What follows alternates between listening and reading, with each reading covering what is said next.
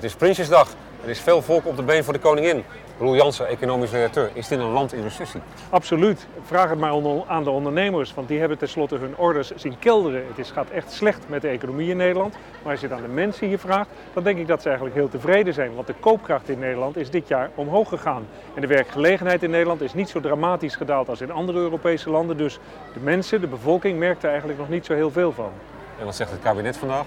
Het kabinet komt met een enorm sombere mededeling. Vorig jaar met Prinsjesdag waren ze eigenlijk overmatig optimisme, terwijl ze het toen niet hadden moeten zijn. Ja. En nu zetten ze het heel zwaar en zwart aan om de bevolking duidelijk te maken dat er de komende jaren echt heel ingrijpende maatregelen zijn te verwachten. In, in woord zetten ze het zwaar aan, maar ook in daad. Nee, want eigenlijk voor 2010, het is de begroting voor 2010 die nu wordt ingediend, gebeurt er eigenlijk helemaal niks. Men laat gewoon de zaak zoals die is. De uitgaven blijven doorgaan, de inkomsten gaan enorm naar beneden. Dus de staatsschuld, hè, het tekort van de overheid, neemt ontzettend hard toe.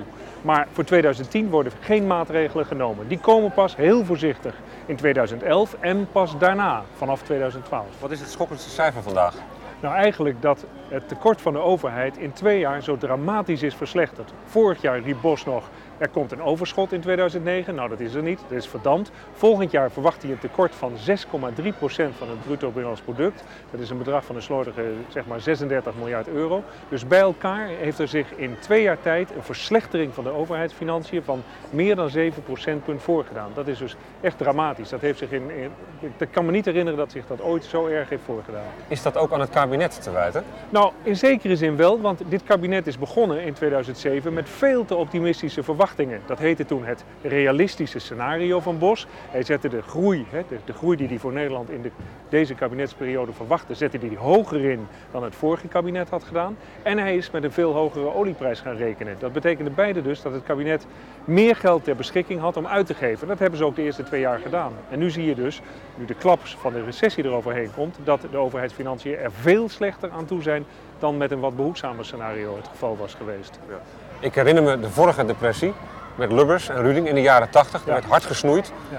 Maar deze regering met Bos en Balkenende, die zette 20 werkgroepen aan het werk die over een jaar mogen rapporteren. Ja, eh, nou ja, in de tijd van Ruding en Lubbers heeft het ook lang geduurd, want het was eigenlijk het vorige kabinet in de tijd, hè, 2000, in, in, in 1980 of zo, die eh, de boel uit de hand had laten lopen. En het is pas vanaf 82 is het aangepakt. Nu zegt het kabinet, we laten een aantal ambtelijke werkgroepen kijken waar we kunnen gaan bezuinigen. Ja, een aantal, 20. Ja, nou, en 20% moet er bezuinigd worden op de zorg, de woningmarkt, de arbeidsmarkt, daar gaan ze maar door. Je kunt er eigenlijk donder op zeggen dat die bezuinigingen niet gehaald zullen gaan worden. Dat zal heel moeilijk worden. En het is een beetje vooruitschuiven naar 2012. Hoe is dat tekort zo opgelopen? Komt dat door de steun aan de banken?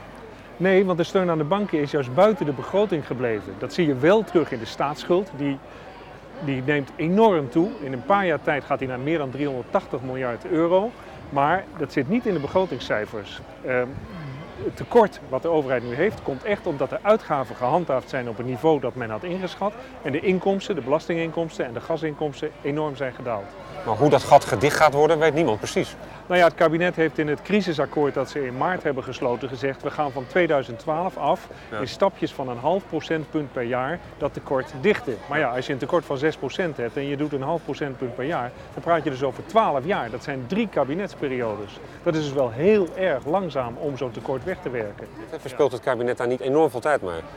Ja, eigenlijk wel. Want het betekent dat dit kabinet dus niks meer doet, behalve voorbereidingen treffen voor de toekomst. Ja. En misschien hoopt men er wel op dat de economie ondertussen weer is aangetrokken en dat het allemaal wat meevalt. Het kan ook zijn dat men nu de, de, de paniek of de, de crisissituatie probeert te gebruiken om politiek door te drukken. Een aantal hervormingen waar altijd tegenaan gehikt is. Bijvoorbeeld op het gebied van de AOW, het gebied van de hypotheekrenteaftrek, de aanpak van de AWBZ, de, de, de, chronische, de, de zorg voor chronische en, en zieken en zo. En dat men dat soort dingen probeert door te drukken nu met de crisis, de economische crisis, in, eh, als, als, als breekijzer. Komt het kabinet daarmee weg in de Kamer? Nou, in de Kamer denk ik wel. Ze hebben nog altijd een meerderheid. Hè. PvdA, ChristenUnie en CDA zullen dat steunen. Die zeggen ook wel het is goed van het kabinet dat ze het nu rustig aandoen. En vooral niet extra bezuinigen in tijd van crisis, want dat zou slecht zijn. En extra uitgeven in tijd dat het tekort toch al zo hoog oploopt, zou ook slecht zijn. Dus men zal daar wel eh, meegaan met dit, met dit beleid. Maar onder economen hoor je enorme kritiek. Wat zeggen die dan? Nou, die vinden het paniekzaaierij en uh, uh, aankondigingen van maatregelen die toch niet genomen zullen worden. En die zeggen eigenlijk van doe nou toch rustig aan, want uh, kijk, de Nederlandse economie die komt er vanzelf weer uit. Over een jaar of twee, drie is de crisis echt wel voorbij. Ja. Trekt de economie weer aan, groeit Nederland weer. En ja, dan is het heus niet zo ramp dat we even deze enorme crisis hebben meegemaakt. Deze mensen lijken me niet in paniek. Absoluut niet. Die gaan dadelijk kijken en juichen en klappen en genieten van de koningin in de gouden koets die langskomt.